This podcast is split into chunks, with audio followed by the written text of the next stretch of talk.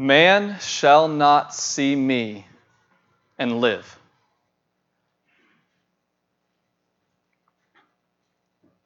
Man shall not see me and live.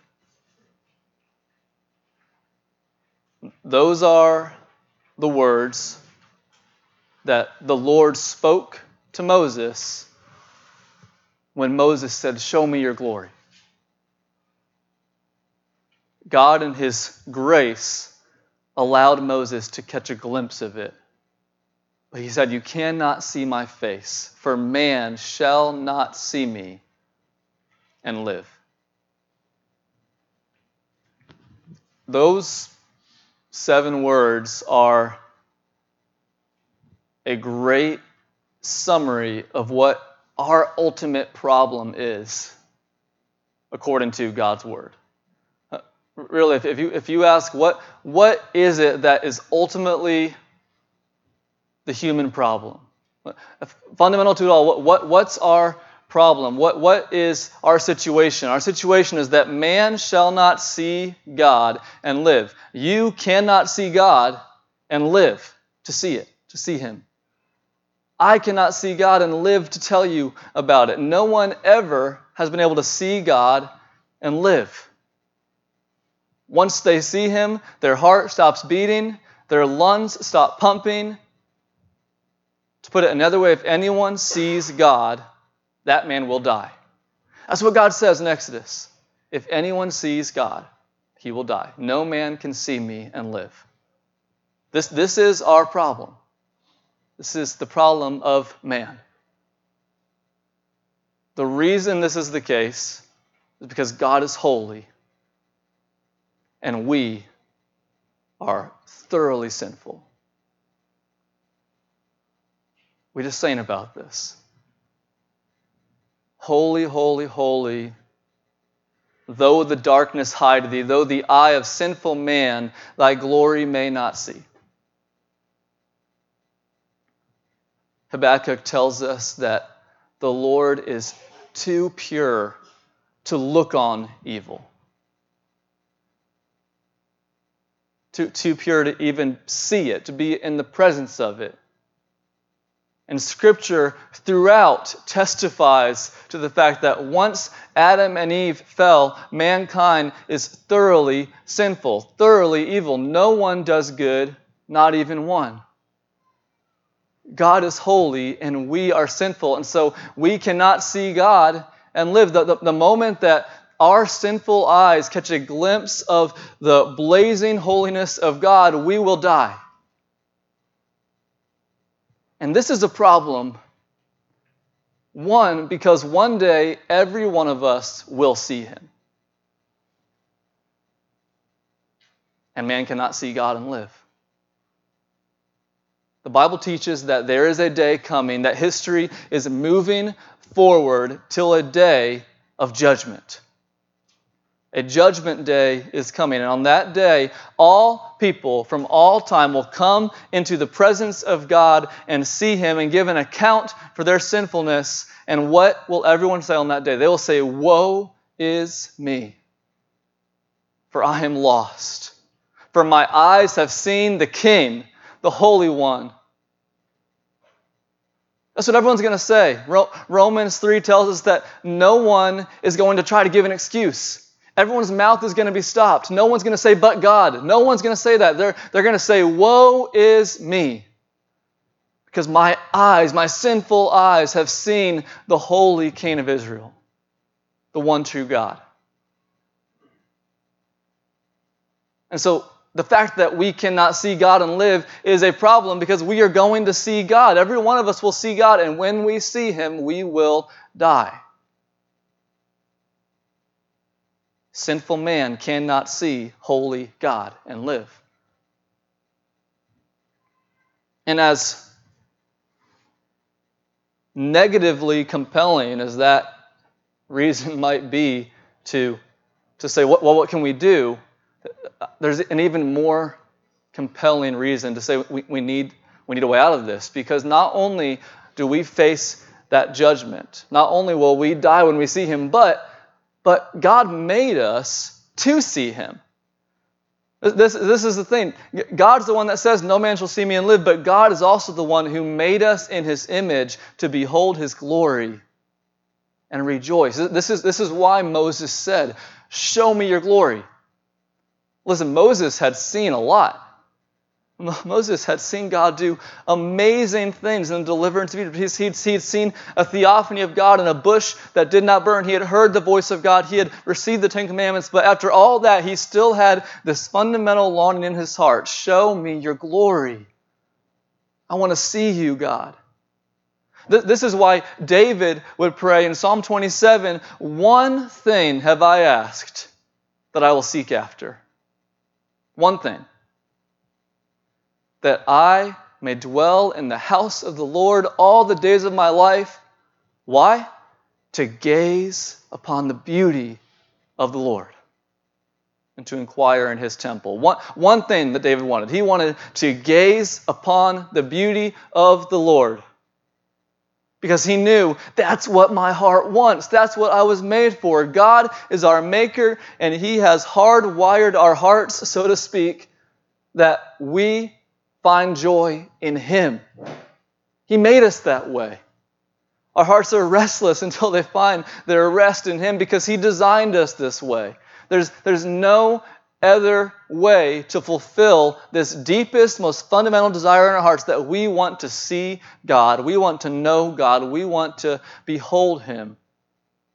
But the problem is that man cannot see God and live. And so, on the one hand, we face judgment, we face death, we face certain condemnation if we see Him. But on the other hand, what we need most is to see Him. What we want most is to see Him. He is the only one who will fill our hearts with true joy. So we have a problem. It's our ultimate problem. How can we see God and live? We need a way to see God and live. To this, Jesus says, I am the way. I am the way. Open your Bible to John 14. We're in the upper room discourse of John, and what these chapters are is a section in the Gospel of John unique to this gospel where, where we get to listen in on Christ's final hours with his disciples. Judas is en route to betray Jesus. Jesus has washed the disciples' feet in a stunning act of humility and love. The cross has been set in motion.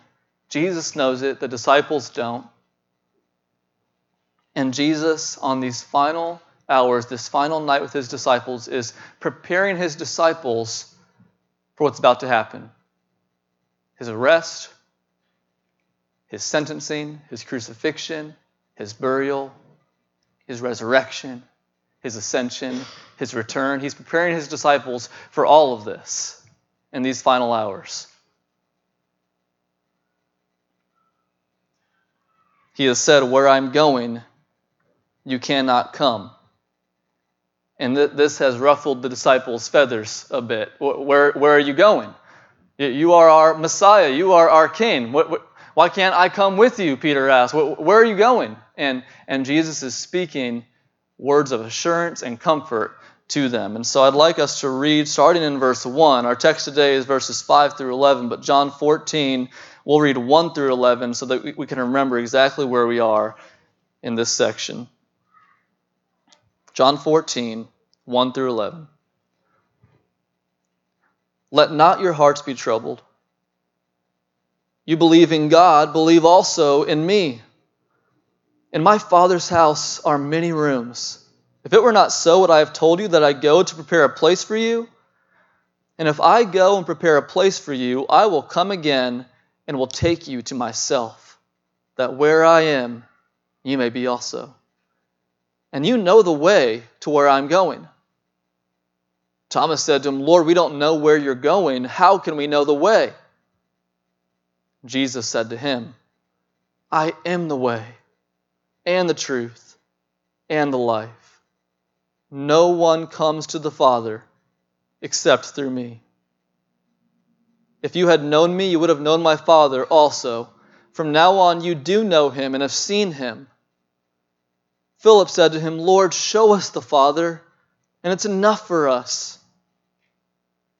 Jesus said to him, Have I been with you so long, and you still do not know me, Philip? Whoever has seen me has seen the Father. How can you say, Show us the Father? Do you not believe that I am in the Father and the Father is in me? The words that I say to you, I do not speak on my own authority, but the Father who dwells in me does his works. Believe me that I am in the Father and the Father is in me, or else believe on account of the works themselves. The title of today's message is He is the way and the truth and the life. And there are three points to this message. Point one, He is the way. Point two, He is the truth. Point three, He is the life. So if you're having trouble remembering the main points of the sermon, just remember the title. All right? If you can't remember the title, just memorize John 14, 6. He is the way, He is the truth, He is the life. We are just going to spend our time today unpacking these three words, these three declarations that Christ makes about Himself. And so let's dive in first on He is the way. First truth that Jesus teaches that He is the way. And if you think about it, that statement by itself uh, doesn't tell us much, right? I am the way. The way to where? Right? The way, the way to where? That, that's the question. So let's, let's understand what Jesus means when he says he is the way. Where is he the way to? And remember, last week we, we saw verse 2 that Jesus said he's going to his father's house. He's going to his father's house. Now, now does anyone remember oh, what is his father's house? What, what is that referring to? It's referring to the new heavens and the new earth. It's, it's referring to the, the kingdom of God that's going to be ushered and that's going to come down um, like a bride adorned for her husband, the, the, the, the, the final kingdom of God that God's people will be a part in. This is the Father's house. And he said, I'm going, I'm going there to prepare a place for you. And, and then he promises, and I'm going to come back. And, and I'm going to bring you back there with me. And, and so he, he says, I'm going to return and, and, and get you. We're going to go back to my father's house together. And then he says, and, and you know the way to where I'm going. Now, right there, we begin to feel like that, that seems a little bit odd. He just said that he's going to come bring us back there, but now he says we know the way. So is he gonna? Do we need to know the way if he's going to bring us? You, you begin to see some confusion there. And then Thomas adds to the confusion because in verse 5, he says, Lord, we don't know where you're going. How can we know the way? Now, was Thomas just not listening? Was, was he, just, he said his father's house, right? Was he just ignoring that? Now, I think, I think what's happening is that the, the disciples are, they're just completely in a different world right now. Jesus is speaking of his death and his resurrection and his ascension, and they are still thinking north, south, east, west. Where is this place? We don't, we don't know where your father's house is. How can we know how to get there if we don't know the way? How, how can we know how can we know how to get there if we don't know where it is? And, and so Jesus, what he's going to do in verse 6 is he's going to make it clear that, that though, yes, heaven is in view, he's not ultimately talking about a place. Jesus is not ultimately talking about a place to go. He is talking about a person. He's, he's not He's not talking about a destination, so to speak. He's talking about a relationship. The disciples are asking where, and Jesus is saying, no, where is not the right question. Who is the right question? And so all of this sets up his, his amazing claim in verse 6. Let's read it again. Verse 6 Jesus said to him, I am the way and the truth and the life. No one comes to the Father except through me. So, so when Jesus says, I am the way, what he is saying is this I am the only way for someone to come to the Father. That's what he's saying. I'm the only way for someone to come to the Father. There's no other way for sinful man to be reconciled with God the Father except through me. There is one way to my Father's house. There is one way to be reconciled to God. I am the way. I'm the way. Now, we're going to unpack this a little bit more as we look at the truth and the life. What, what, what does that mean, that I am the way? What, what, how does that work? But right now, I want us to stop and think about the exclusiveness of this claim. I am the way, the truth, and the life. No one comes to the Father except through me. I read an article this week that said this is the most controversial statement Jesus ever made. It's an exclusive claim. Because think about this in saying, I am the way, and then adding, no one comes to the Father except through me, Jesus is saying that every other way in which sinful man attempts to come to God will fail. He's saying every other way is a dead end. He's saying every other way is wrong.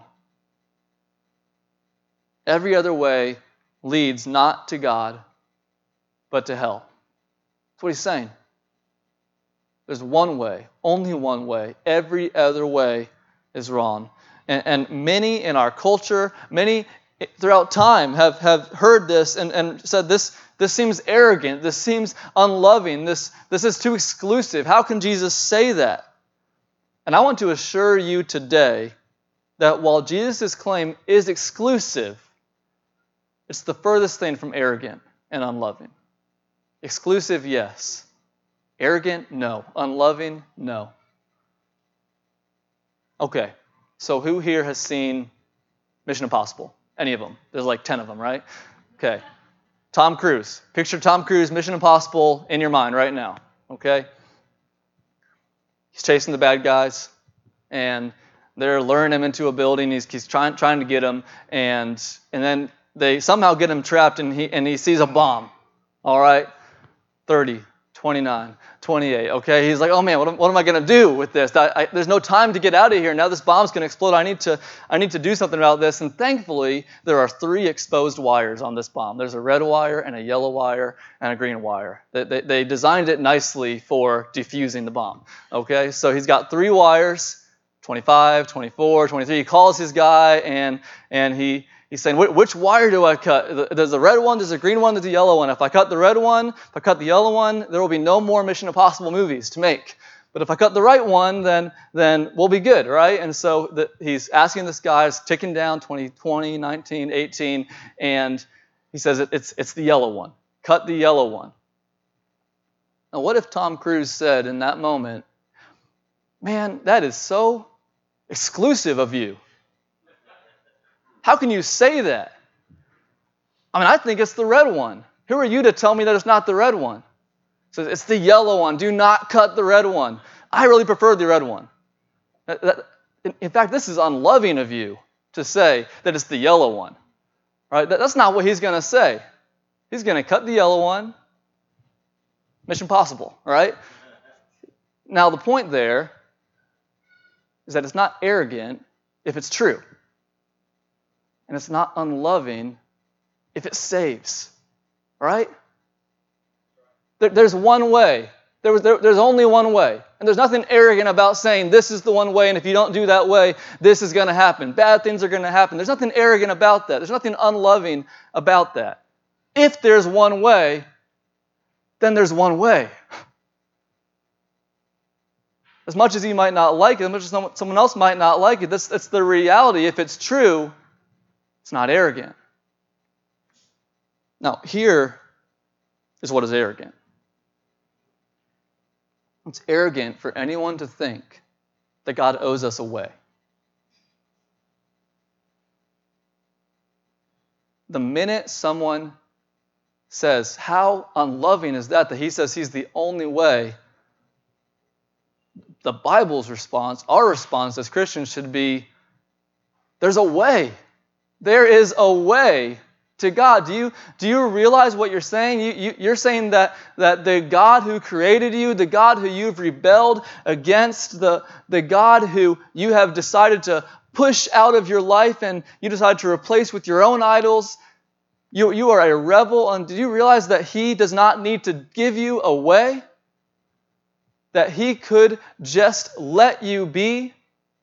Just let this be, and, and, and when you see him, you will be judged, and he will be righteously vindicated in that judgment. But no, God has provided a way. He has sent his son to make a way. There's a way. That, that, that is the response of Christians to anyone who says, How unloving is that? that he says he's the only way. It's, it's, do you even realize there's a way? God, by his grace, has made a way for us rebel creatures to be reconciled to Him. Rejoice, re- rejoice in that. Forsake all the other ways because God has made a true way. Praise Him for His grace. By the same measure, here is what's really unloving.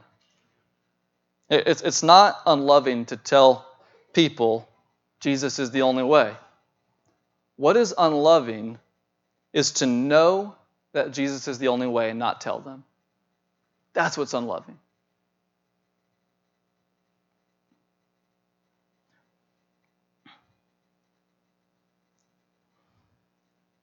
We believe in an exclusive Savior.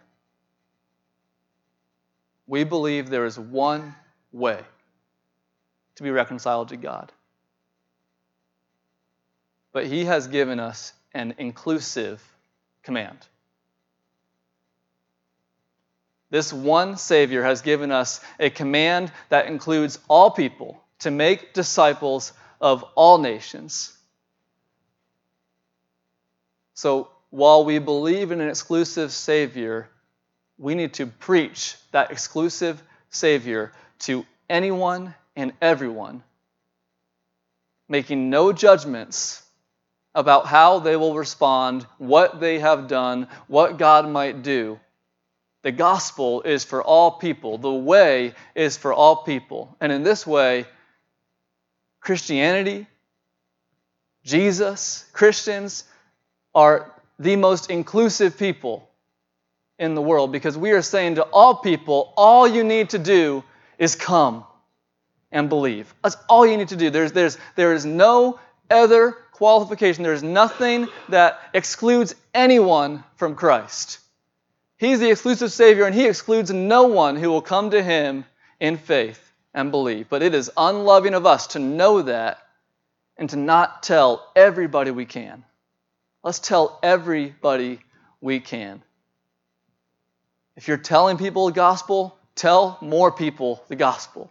If you're not telling the people the gospel, then know you are being unloving. You are being arrogant. And until you start sharing that Christ is the only way, then the world is right to say that. But if we know He's the only way, if, if God has made a way, if we've been captured by His grace, that He has brought us to Christ, then, then we will go, we will tell, we will pray, we will love, and Jesus will draw all people, all kinds of people from all over the world to Himself. Jesus is the way to God the Father. Now, before we can go on to the next two points, I, I need us to observe something in this text. Um, and you're probably already seeing it. He says, I am the way, the truth, and the life. And then he says, No one comes to the Father except through me. So we've got three statements here, but, but all three of these are not just equally related. The, the emphasis in this text is on the first statement I am the way. We know that because, one, Thomas just asked, How can we know the way? And he's answering his question, I'm the way. And then we also know it because he immediately follows up by saying, No one can come to the Father except through me. So, so again, he's talking about the way to the Father. So I am the way is, is the main point of what he's saying here. What that means is that I am the truth and I am the life. What are, why are those there? Why is he saying that? These are supporting statements. They're explanatory statements. What, what we need to understand is that he, he's saying, I am the way because I am the truth and I am the life. The, the fact that I am the truth and the life is what makes me the way. I'm the way to God, and now I'm going to show you how that is true because I'm the truth and I'm the life. Does that, does that make sense? So, as, as we look at I am the truth, and as we look at I'm the life, we understand Him being the truth and the life is what makes Him the way. If He's not the truth, He's not the way. If He's not the life, He's not the way. But if He is the truth and the life, then His claim is true that He is the only way to God the Father. And so let's look at this next statement then I am the truth. Now remember, we need to understand this in context. What does it mean that Jesus is the truth? Jesus is the truth, and no one comes to the Father except through him. Let's read verses 7 through 11 because I think that these, these verses, as Jesus expounds on this statement in 7 through 11, will help us understand what he means. Let's read this again. If you had known me, you would have known my Father also. From now on, you do know him and have seen him. Philip said to him, Lord, show us the Father, and it's enough for us. Jesus said to him, Have I been with you so long and you still don't know me, Philip? Whoever has seen me has seen the Father. How can you say, Show us the Father? Do you not believe that I am in the Father and the Father is in me? The words that I say to you, I do not speak on my own authority, but the Father who dwells in me does his works. Believe me that I am in the Father and the Father is in me, or else believe on account of the works themselves. All of this is Jesus expounding his statement I am the truth. I am the truth. What, what he is saying is that he's not just someone who comes and speaks truth about the Father. He's not just another prophet who comes and shares truth about the Father. He's saying that he is the true revelation of the Father. He is the one who makes the Father fully known. He says, I embody the truth of who he is in myself. To say I am the truth, to say I am the true revelation of the Father. To, he says to know him is to know the Father. To see him is to see the Father. And then he grounds it in this reality I and the Father are one. Jesus says, I and the Father are one. This is one of the key passages where we really see what it means that God is Trinity that God is triune, that He is three in one. Because what we see is that the Father and the Son are distinct in person. He does not say, I am the Father. It's not say the Father is me. He says, I and the Father are one. So, so the Son is not the Father, the Father is not the Son. They are distinct in person, but they are one in essence. They are one in every way. Jesus is one with God. And what that means is that Jesus is God. You cannot be one with God without being God. He and the Father are one. those who heard his words, what did, what did they say? No one has ever spoken with authority like this. There was, there was a compelling authority to his words that we have access to today when we read his words in Scripture. When we read the words of Christ, we know this, this is the voice of God. These are the words of God. And there was a divine power to his works that he performed. You know, when Jesus turned water into wine, do you notice that it doesn't tell us how he did it? It, it doesn't say that, that Jesus waved his hand or, or that he uh, got a little secret sauce and did something to the water, right? No, it doesn't, doesn't like we want explanations for things. And the reason is because we know that ultimately we don't have any power to do anything as human beings. We can only we can only borrow power. We can only take things and, and make things happen. But Jesus just turned the water into wine out of nothing, uh, with nothing. Just like God creates out of nothing. He did the same thing with the fish and the loaves, right? We don't know what he did. We, and, and the reality is that there is no explanation. He did it because he's God. And he did. His works testified to his divine power. There were no tricks, there was no explanation besides the fact that he did it. He's God. He spoke it and it was. That's what he did when he healed the ruler's son from, from miles away. He just said it and it happened. Every act Jesus did was just an act of speaking, and the Father doing his work. Just like the Father did his work of creation through speaking the word of his Son. Jesus, his life, his words, his works demonstrated the reality that he is one with God. He is God, he is God the Son, he is the true revelation of the Father. To see Jesus is to see God. But listen, this, this brings us back to where we started. No man shall see me and live. If Jesus is the true revelation of the Father, then this statement is as true for Jesus as, as it is for, for God, the Father. If no man shall see God and live, and if Jesus is God, then no man shall see Jesus and live. We can't see God and live because we are sinful. And so Jesus has to be more than just the truth to be the way. If he's only the truth, then we're still condemned because we will see him and we will die in our sin. But he says, I am the way, the truth, and the life.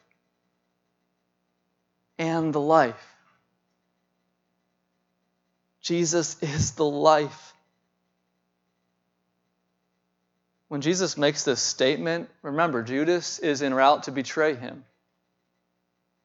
He is hours away from being strung up on a cross. He is hours away from being buried in a tomb. And he knows it, and yet he says, I am the life. I am the life. How can he say that? Well, he knows and he has predicted that after three days of lying dead in a tomb, he is going to rise again. He is going to resurrect. He is going to defeat death. He's going to take on a glorified body that will never die. Jesus knows that death will not beat him and that he will have resurrection, glorified life forever and ever. So he is the life in that sense. He knows that death will not have a hold on him because he has never sinned. Because the stain of death is sin, but he has never sinned. So he knows he will rise again. But he also says this because he knows that by his death, he's going to remove the death sentence of guilty sinners. By his death, he is going to take on the very sinfulness that makes it the case that when we see God will die, he's going to die for us. He's going to die for us. So that when we see God, if we're trusting in Him, if we're trusting that He bore our sins, if we're trusting that He took that penalty, then we can see God and live. That's what all this means. It means that in Jesus, man can see God and live. That's what it means that Jesus is the way. We can see God because He is the truth, and we can live because He is the life. He is the way to the Father. It's really the main idea to, to, to put it more uh, formally, I guess. The, the big idea is that the only way for a sinner to have fellowship with God the Father is through faith in the person and work of Christ. The only way for a sinner to have fellowship with God the Father is through faith in the person and work of Jesus Christ. By the grace of God, Jesus is the way to God. By the grace of God, Jesus is the way to God. So I want to give four applications before we close. First, this morning,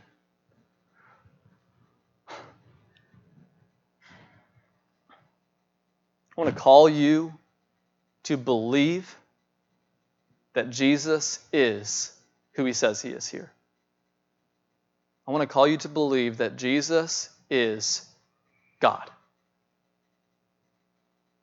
Fully God.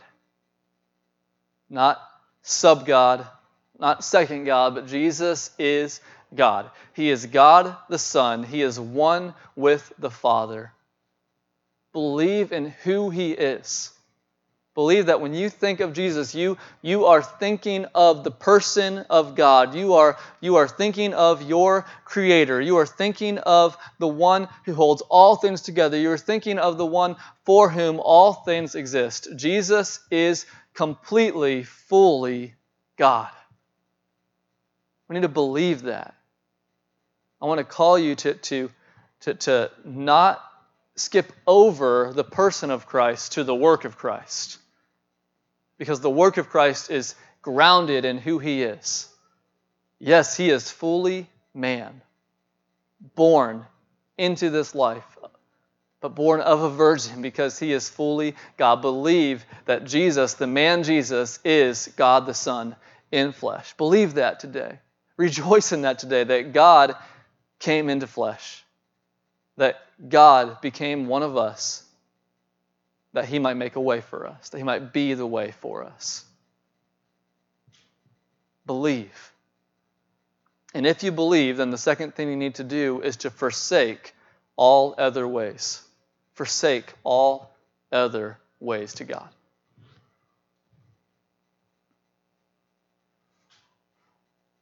What other ways to God do we tend to go to? Um, there, there are some obvious ones in, in the world. There are, there are simply other religions, right? There, there's Islam and there's Judaism, which, by the way, this is the definitive break with Judaism because Jesus, though a Jew, is now saying true Jews come to the Father through me. And now Judaism, which, which rejects Christ, is no longer the way these other religions, their ways to God. And, and so, church, we, we need to call people to forsake those ways. No, there, there's, there's, there's nothing in those ways that will lead to God. They are empty, dead ends. They are deadly ways. They will not lead you to where you think you're going, no matter how devoted you are, no matter how much you believe it, forsake those ways. But, but what about us? What, what ways do we tend to come to God? even if not on an intellectual level and on a heart level, which ways do we tend to come to God when we come into the presence of God in our lives? Who, are we coming through Him? Are we coming through Him or are we coming with confidence in ourselves? Are we coming believing that, that, that we have something to offer? Or are we not coming because of something we've done? Either way, whether you are coming with confidence in yourself or you're choosing not to come because, because you are so aware of your sin, both of those reject Jesus as the way. And so forsake self confidence, forsake self condemnation, come to the Father through Christ, knowing that He has a righteous record that is yours, He paid a death which is yours, He died for your sins his righteousness is yours, so, so come through him to the Father. Forsake all other ways to God. Forsake self righteousness. Forsake self condemnation. Come to the Father through Christ alone. And call others to do the same. Forsake those ways. And then trust. Trust in the life giving work of the cross. Really, that's, that's what it means to come to the Father through Him. To, to come through him is to come through the cross. It's to come trusting in the cross. It's to come to the Father, to his presence, ultimately coming to him at the end of life on that judgment day and saying, I have nothing that I bring except that I'm clinging to Christ right now. I'm clinging to his righteous life. I'm clinging to his sacrificial death for my sins. I'm clinging to his resurrection. And I'm coming to you as my Father through Him. But, but ultimately, what I want to call you to do today is to come to the Father. Come to the Father. How, how would you, right now, just th- think to yourself, how would you say your fellowship with God the Father is? Are you walking with Him? Are you close with Him? Are you are you enjoying Him? Are you experiencing fellowship with Him? John, who wrote this gospel, says in 1 John that our fellowship is with the Father and with his Son. We have communion with God and with Christ through what Christ has done. And I want to call you to enjoy that communion. Do, do you realize that God the Father is calling you to come to Him today? God the Father is saying, Come to me and look at me and take joy in me. And that is something that we should be driven to every day of our lives. I want to be with my Father. You parents know there's nothing you want more than just to be with your kids. And there's nothing that you love more than to see that your kids want to be with you and they, and they just want to spend time with you. The, the delight there. God is a father, and He's calling us to be His children and to come to Him and to delight in Him as He delights in us.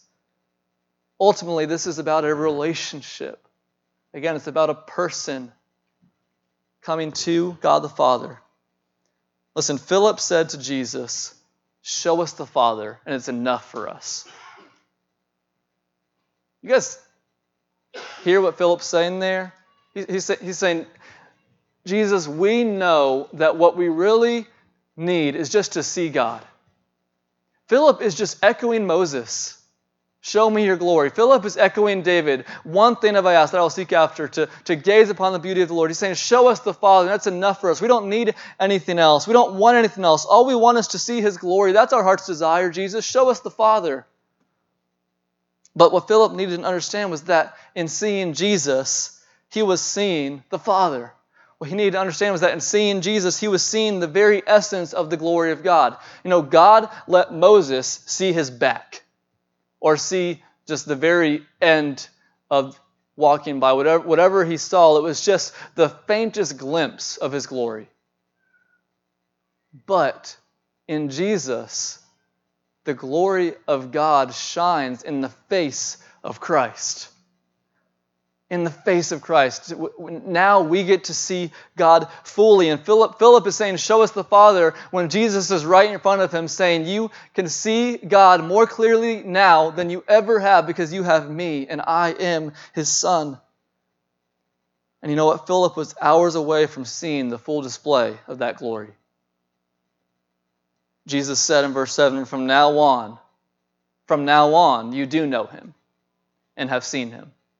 And when he says from now on, what he means is now that my hour is at hand, now that I am going to the cross, now you will see him, now you will know him. Because when Jesus is on the cross, we see the glory of the person of the Father in the cross of Christ. It's through the cross that Jesus not only becomes the way for us, it's through the cross that Jesus reveals the truth of who God is to us. It's through the cross that Jesus is the life.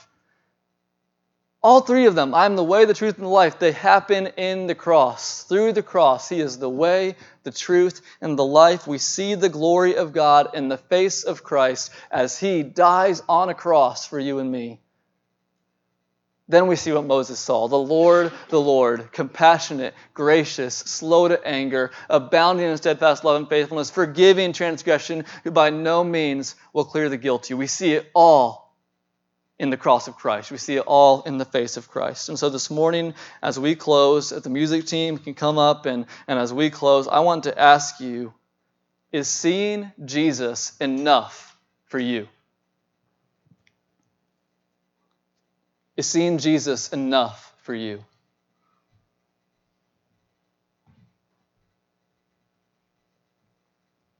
Have you come to behold the glory of God in the person of Christ in such a way that no matter what else you may need, whatever desires you may have, whatever you are going through, you can say this morning, He's enough for me. I get to see Him, and that's ultimately enough. We don't need anything else. We don't want anything else. Jesus is enough. As we respond in Psalm this morning, I want to call you to behold the glory of the Father by beholding the glory of the Son. I want to call you to come to the Father by coming to the cross, to rejoice in the all satisfying glory of God who has made a way for us to know Him. We can see Him and live. Let's rejoice in that together.